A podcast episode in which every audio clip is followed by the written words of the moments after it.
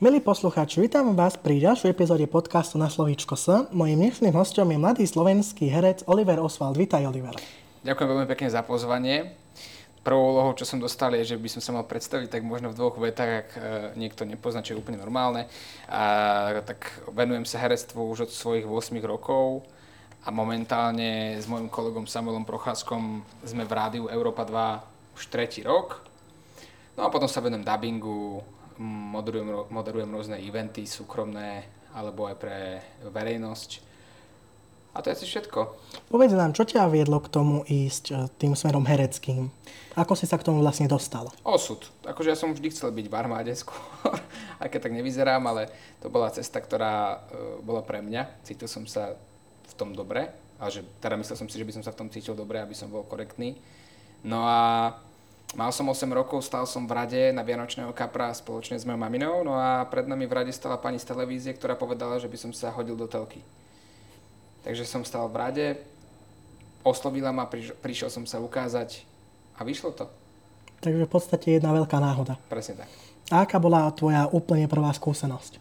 Ako malý 8-ročný chlapec. Mediálni špioni, to bola výchovno-vzdelávacia relácia pre, pre decka, pre mládež. A my sme chodili ako decka po rôznych stanovištiach, napríklad do rádia, do televízie, na natáčanie rôznych filmov, do dubbingových štúdií, kde sme mali e, rôzne otázky prichystané na, na ľudí a snažili sme sa priblížiť taký backstage mladým ľuďom. A vtedy som si uvedomil, že to je niečo, čo sa mi páči. Um, väčšina ľudí, poslucháčov a divákov ťa môže poznať z seriálu, ktorý fičal jeden dosť dlho rokov na Markíze, Oteckovia. Áno. Povedz nám, ako si sa dostal k tomuto a skús nám tvoje pôsobenie v tom nejako zhodnotiť. Oteckovia boli tie, taktiež v podstate taká šťastná náhoda, alebo osud, ako to nazvať. A mm, zavolali, zavolala mi pani režisérka, ktorá začínala s týmto seriálom Oteckovia, Adri Totíková, ktorá povedala, že teda mala by záujem, aby som sa prišiel ukázať na casting, že sa bude robiť nejaký seriál. Tak som sa prišiel ukázať, vyšlo to, zaujímavosťou možno je to, že som na casting som prišiel naučený, ale naučil som sa omylom zlú postavu.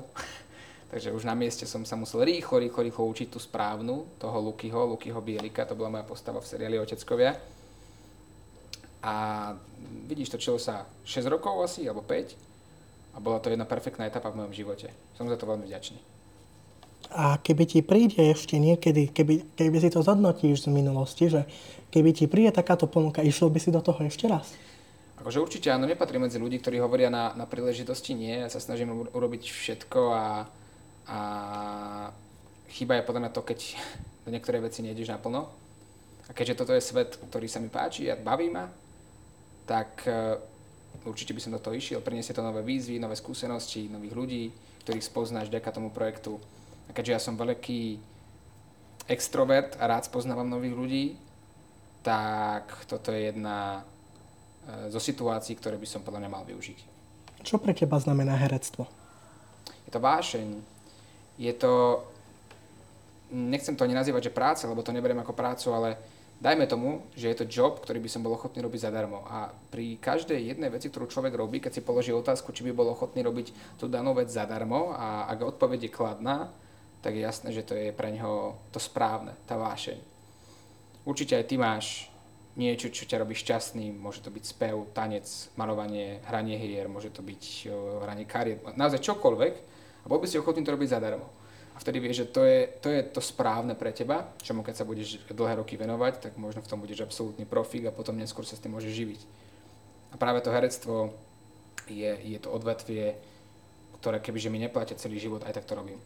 Aké sú tvoje plány a ambície v tejto oblasti, v tejto branži hereckej? Zahrať si vo vojnovom filme. Takom dobrom vojnovom filme. Ako som ti spomínal v úvode, môjim takým detským snom bol a stále je byť e, v armáde.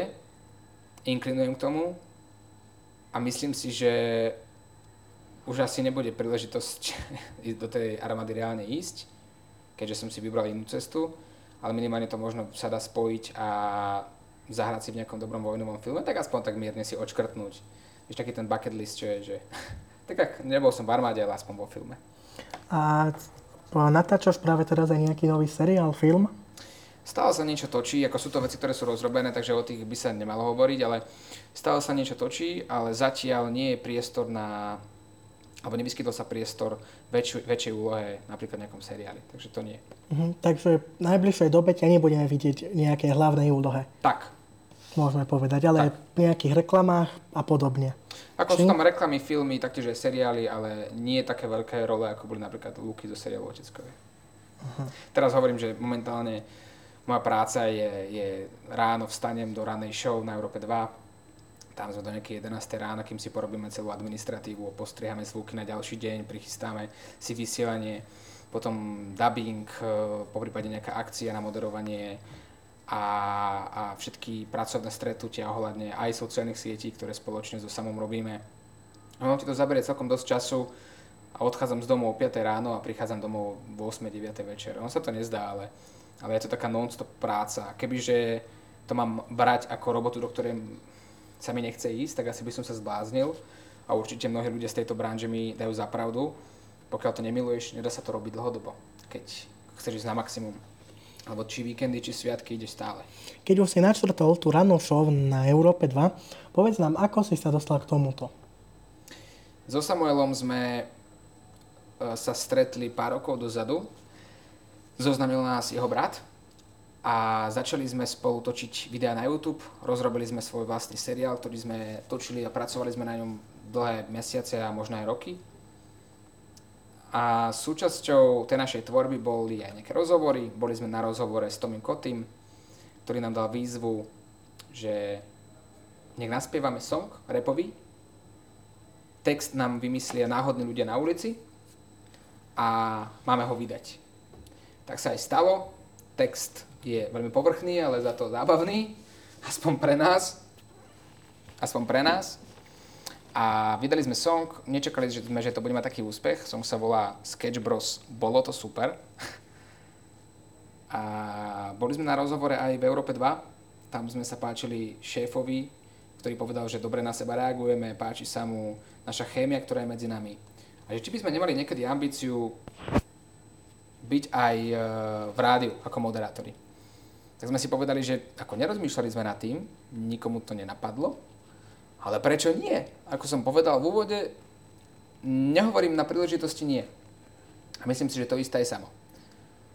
Tak sme sa prišli ukázať aj na to, šéfovi sa to páčilo, povedal, OK chalani, o dva týždne idete do vysielania. A teraz dva týždne sme mali na to, aby sme to predýchali, aby sa samo presťahoval z Košic do Bratislavy, aby, sa tu, aby si tu začal úplne nový život, lebo on je z Košic. Aby sme sa naučili robiť s tým veľkým mixpultom, pretože všetky tie zvuky a tak ďalej si robíme sami. A naučili sa rozprávať. Ako to je, bola to celkom výzva. Poviem ti, že prvé týždne, ak nie mesiace v tom rádiu boli naozaj že veľká výzva. Boli sme v strese, ale o to viacej nás to poháňalo, aby sme na sebe makali, aby to bolo dobré a, a hlavne, aby sme boli iní. Lebo ja si myslím, že dnes, keď chceš v čomkoľvek preraziť, tá konkurencia je veľmi silná a musíš sa niečím odlišiť. Musíš byť niečím značne iný od, od väčšiny. Potom je väčšia pravdepodobnosť, že ten úspech príde. Vedel by si si spomenúť a opísať nám vaše prvé vysielanie spoločné? Určite. Prvé vysielanie sme mali po obednú show ešte vtedy prvé vstupy sme mali napísané od slova do slova. My ten prvý vstup dokonca máme aj niekde uložený. A znelo to strašne, akože znelo to fakt zle. Ale to je proste, že som povedal, že ty vidíš, ako sa ten človek posúva aj od toho prvého dňa, prvý mesiac, prvý rok a tak ďalej. Bola to vtedy trojhodinovka alebo štvorhodinovka, už si nepamätám, čo sme vysielali a to sme boli bordoví, spotení. Uh, mali sme stiahnuté rytné polky. Že fakt to bol, že stres tréma, ale to bolo také naše poháňadlo. Za čo som, za čo som vďačný. A aké sú tvoje plány a ambície v rádiu? Pozri, ono v rádiu a v tomto moderátorskom svete sa berie tá ranná show za ten top. Uh-huh. Nečakali sme, že to príde tak skoro, tá ponuka. Za to sme nesmierne vďační. A tá ambícia je mať tú rannú show a byť v nej následujúcich niekoľko dekád a urobiť všetko preto, aby sa ľudia bavili, aby sme možno aj v tejto dobe, kedy vidíme samú zlú správu jednu za druhou, tam sa deje to, tam to, tam to a ľudia majú viac a viac negatívnej energie, tak trochu, aby ten človek vedel, že keď si ráno zapne to rádio, tak ho to naladí na ten celý deň pozitívnou energiou, aby sa ten človek mohol zasmiať a aby sa nepozeral veci tak, ako, tak, tak vážne. Aby sa dokázal ten človek pozrieť možno aj s nadhľadom na rôzne témy, ktoré sa riešia. A mňa to extrémne teší, že ty vieš, že sa zobúdzaš s toľkými ľuďmi naraz a vlastne vytvára si také, nazvime si to, že priateľstva cez rádio. Je to taká, je to tak zaujímavé a tak ma to teší, že máme tu možnosť to so samom robiť. A ako som hovoril, tým, že som taký extrovert a rád spoznávam nových ľudí, tak to je taktiež pridaný bonus. Takže asi to je tá ambícia. Byť stále lepší a lepší, stále viac a viac ľudí baviť a vedieť, že ľudia sme tu spolu aj o 20 rokov. My vás máme radi, my pevne veríme, že a máte radi aj vy nás a spoločne si budeme robiť krajšie rána. No, spomínal si, že sa venuješ aj dubbingu. Povedz nám, čo najčastejšie zvykneš zdabovať, aké postavy? Ono je to veľmi odlišné, či sú to rozprávkové postavy, filmové alebo do kín. Vždy je to niečo iné, človek sa tam učí pracovať s hlasom a je to veľmi zaujímavá práca a uznávam každého, ktorý, ktorý robí aj s mikrofónom alebo na kameru pre mňa to bolo z začiatku veľmi ťažké sústrediť sa na toľko vnemov naraz, sledovať ten časový údaj, ktorý je na televízii, ktorý tam vidíš, a trafiť sa do každej jednej emócie, ktorú tu herec, ktorý, ktorú tu herec má a každý pázvuk, všetko trafiť presne do milisekundy, bolo to veľmi ťažké. A najviac ma bavia dabovať asi filmové postavy. Je to super potom byť v kine a pozerať sa na nejaký film a povieš si wow, že... A čo si teraz naposledy daboval? Nemôžem to ešte povedať, ešte to nebolo vonku. Ale taký, také, také taký... čo bolo vonku, tak som myslel. Také z toho, čo už bolo vonku. Bolo to fakt, že dosť. Ja si to nezapisujem, lebo to človek veľakrát, aj keď ide do štúdia, tak ani nevie, čo ide dabovať, pokiaľ ide o menšie úlohy, ale to boli fakt, že rozprávky. Veľa robím pre Disney, pre Netflix. A jedna taká úloha, ktorá sa mne veľmi páči, keďže ja mám rád uh, Marvelovky a DCčka, tak uh, jeden taký hlavný superhrdina s domov pripravovanom, ale to ešte nemôžem prezradiť, ale, uh-huh. ale to som, na to som veľmi rád. Oliver, vedel by si nám tu teraz niečo skúsiť zadabovať? Povedz si čo, lebo keď je to super hrdina, tak sú to pazvuky ako... Čo sa asi horšie počúva, ak teraz niekto má zapnutý tento podcast, ale áno, keď je to super hrdina, tak práve tento boj dabuješ niekoľko hodín v kuse a vreskoty a kriky a potom ťa bolia hlasivky. Potom sú také tie zamilované scény, vieš, že ja neviem, dajme si, čo som, čo som mal také posledné. Uh, ako sa volá? No vymyslím si meno, už si nepamätám tú kolegyňu, uh, ktorú, s ktorou som hral. Neviem, daj, daj nejaké meno ženské, hociaké. Viktória. Viktória. Viktória, tak veľmi ťa ľúbim. Tak veľmi ťa ľúbim. Za celý svoj život som nikdy v živote nestretol takú osobu, aká si ty. Vieš, to bol taký prehnaný romantik, ktorý bol ako humorná postava s tým, že on nevedel úplne pekne rozprávať, ale, ale bol dobrák srdcom, potom boli, čo ja viem, taký, uh, Ježiš, už viem, to bol basketbalista, ktorý bol strašný nervák, a on vždycky bol taký, že hej kámo, poď sem bráško, zahráme si túto hru a všetko bude úplne v porádečku. Áno, daj tomu bongo, daj mi bongo, poď, zapalíme, zapalíme si to bude to absolútna pecka. A v tom vždycky, keď toto robil, tak potom sa vytočil, že bude to absolútna pecka. Prihraj, prihraj, prihraj som ti hovoril, prihraj tú loptu. Toto samozrejme už bol Meliško, ale on mal vyslovene, že výkyvy hlasy, hlasov také, že to bolo až nerealistické, ale to bola jeho postava. Veľakrát dabuješ postavy, ktoré ti sami nedávajú zmysel, keď počuješ ten originál, lebo keď rozprával, brácho, prihraj tú loptu, všetko to bude absolútne v poriadku, len ju prihraj, ja pôjdem do brány a potom následne strelím gól. Vymýšľam si slova, hej, ale Uh, to znie ešte v pohode. A potom, keď začal kričať tým nerealistickým hlasom, hovorím, aby si mi prihral, lebo keď mi tú loptu neprihráš, tak uvidíš, čo s tebou narobím. Tak to už nie je realistické. Tam už ten hlas pokladáš na takú úroveň, kedy ti to samému nedáva význam, ale sedí to s tým originálom. A potom sú také, ja neviem, úplne normálne. Uh, rozprávku by som mohol nejako dať. Uh, ale to si už nepamätám, to, boli, to, sú, to sú také polohy hlasu, ktoré Veľakrát ani nevieš, ako si dal, keď sú, keď sú nejaké postavičky. Takže tu by som asi skončil, lebo už sme začali zase boliť hlasivky.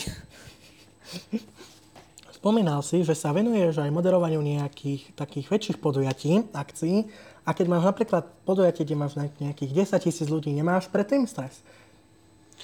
Stres a obavy, ako to celé dopadne? Ten rešpekt prirodzený tam je vždy, lebo je, ten rešpekt je asi úplne prirodzený, je to normálne, keď sa človek niečoho bojí a vtedy je to znak toho, že to berie zodpovedne, ale musí to byť taká, tak, taký zdravý stres, hej, že musí ťa to prinútiť k tomu, aby si sa dôkladne pripravil na každú situáciu.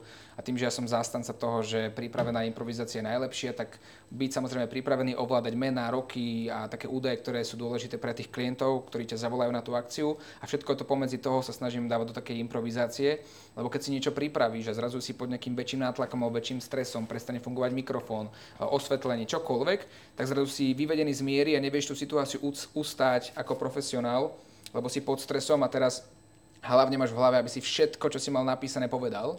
A naopak, keď ideš do tej improvizácie a vieš nejaké body, o ktoré sa môžeš oprieť, to je tá pripravená improvizácia, tak to je podľa mňa najlepšie. Lebo z každej situácie vieš veľmi elegantne vykorčulovať a každú situáciu, ktorá je taký tzv. kicks, alebo niečo sa pokašle, vieš e, z toho urobiť možno trošku srandu, pozrieť sa opäť na to s nadhľadom a, a, a to ľudia majú radi. Ak máš nejaký voľný čas, čomu sa zvykneš venovať? Uh, keď mám voľný čas, čomu sa zvyknem venovať? Uh-huh. Napríklad milujem wellness, čítanie kníh, uh, chodevanie, chodevanie um, s kamarátmi vonku, akože také myslím, že stanovačky a tak ďalej, to ja úplne mám veľmi rád. A výlety celkovo, akože sadnúť do auta, ísť, ja neviem, na také spontánne výlety, že na 2-3 dní do Talianska, k moru, alebo do hôr, v Slovensku sú perfektné hory športy milujem, ale nie som v nich dobrý. Že mám rád, keď ma niekto zavolá na tenis, florbal, neviem, basketbal, čokoľvek. Nie som v tom dobrý, ale baví ma to. Zase sa stretneš s nejakými kamošmi, zahráte si, pošportuješ si, je to perfektné, mám to rád. Otužovanie je super. Keď veľká niečo trápi v hlave, tak e, na tých 5-10 minút také studenej ľadovej vody v jazere si sadnúť. Samozrejme 10 minút nevydržím, keď má voda 2 stupne, ale teraz ešte v pohode. Tak to dokáže extrémne dobre vyresetovať hlavu. Oliver, pomaly aj ste sa blížime k záveru nášho rozhovoru. A teda, ak dovolíš, tak by sme prešli k poslednej otázke. Dobre. To otázkou je, aký je tvoj odkaz pre dnešnú, pre dnešnú mladú generáciu a mladých ľudí na Slovensku? Ja som stále hovoril, že nájsť takú tú passion v živote, takú tú, tú vášeň, čo ťa bude každé ráno zobúdzať, je veľmi dôležité. Viem, že niekto ju nevie nájsť už niekoľko rokov, možno má 30, 40, 50, 60 rokov stále nenašiel, ale hovorím, že nikdy nie je neskoro. A na základe mnohých rozhovorov, ktoré e, som viedol s ľuďmi za, cel, za celý svoj život, aj keď nie je dlhý ten život, však rozprávam, keby som mal 50 rokov, mám 23, ale, ale viacerí mi dali zapravdu, že nájsť si takúto pešenie je veľmi dôležité, aby si mal taký ten oheň do toho života. A tým, že práca tvorí viac ako 50% tvojho života, do 60 tak nemôžeš predsa chodiť do práce, ktorá ťa nebaví. A každý deň sa zobúdať s pocitom, že do prdele zase. Ja viem, že to je veľakrát ťažké. Ja viem, že veľakrát je to nereálne. Veľa ľudí si povie, že ako to mám urobiť? Čo mám sa zobrať aj z do inej roboty? Však mám na krku hypotéku, mám na krku detí, manželku, nemôžeme sa odsťahovať a tak ďalej. Iná robota tu nie je, alebo nič iné robiť neviem a tak ďalej. Ja tomu celému rozumiem, že ono to veľakrát vyzerá nepredstaviteľne, hej, že takú nejakú životnú zmenu urobiť, ale tá práca je podľa mňa veľmi, veľmi, veľmi dôležitá aby toho človeka bavila. A keď vie, že ťa baví spievanie, štrikovanie, hranie šachu, čokoľvek, tak chodívaj prvé roky do tej práce, aby si zaplatil účty. Chodíš tam s nechuťou po tej práci pri domov nepustí si za meno manželiek, ale začni sa venovať spevu, pretože ten 5., 6., 7., 8. rok, ten spev bude vyzerať úplne inak a možno zistíš, že o 10 rokov budeš spevák a budeš chodevať, uh, vypredávať haly a budeš z toho žiť, nikdy nevieš. Potrebuješ rozmýšľať do tej budúcnosti, podľa mňa. A určite sa necítim v pozícii také, aby som radil mladým ľuďom, iba hovorím, že je podľa mňa veľmi dôležité robiť to, čo ťa robí šťastným. Znie to extrémne ako kliše, ale keď sa chceš zobúdzať a zaspávať s pocitom, že ten život ťa baví, že nechceš ho prežívať, ale reálne žiť, tak, tak tá práca, ktorá ťa bude baviť, je veľmi dôležitá. Teda tá práca, aby ťa bavila, je veľmi dôležitá. Oliver, my ti veľmi pekne ďakujeme za tvoj čas, že si si ho našiel a, že si prišiel sem k nám do šale, aby sme mohli tento podcast nahrať. My ti prajeme veľa úspechov, či už v osobnom alebo profesijnom živote. Veľmi pekne ďakujem aj ja. A neviem, či vystrihneš ten úsek, ako som sa tu 20 minút smial. Ale to je tak, keď sem zavoláš dvoch kolegov, ja sama. tak e, potom veľká vzniknú situácie, také záchvaty smiechu v nevhodných situáciách a nevedeli sme sa prestať smiať. Za to sa ospravedlňujem, ale ďakujem pekne, bolo to príjemné a verím, že sa ešte čoskoro uvidíme. Taktiež ďakujem aj všetkým poslucháčom, ktorí nás počúvali a verím, že sa stretneme čo, čokoľvek, verím, že sa stretneme čoskoro opäť. A vám, milí poslucháči, ďakujeme, že ste si počuli ďalšiu epizódu podcastu na slovíčko S, čo skoro sa počujeme pri ďalšej.